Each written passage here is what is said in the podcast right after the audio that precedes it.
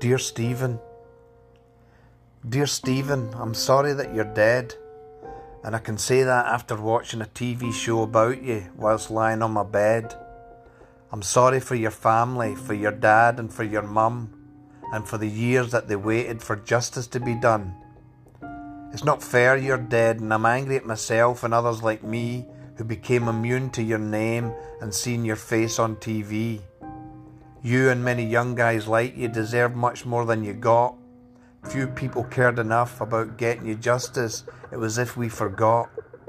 I'm fucking livid you died because of the colour of your skin, a young guy who had his whole life ahead of him. My words are empty and inconsequential, and unlike you, I'm alive. I have no fucking clue how your family survived. I'm sorry, man, I feel fucking hellish. You're long gone and I'm fighting fit. Struck down by racist cunts who didn't give a shit.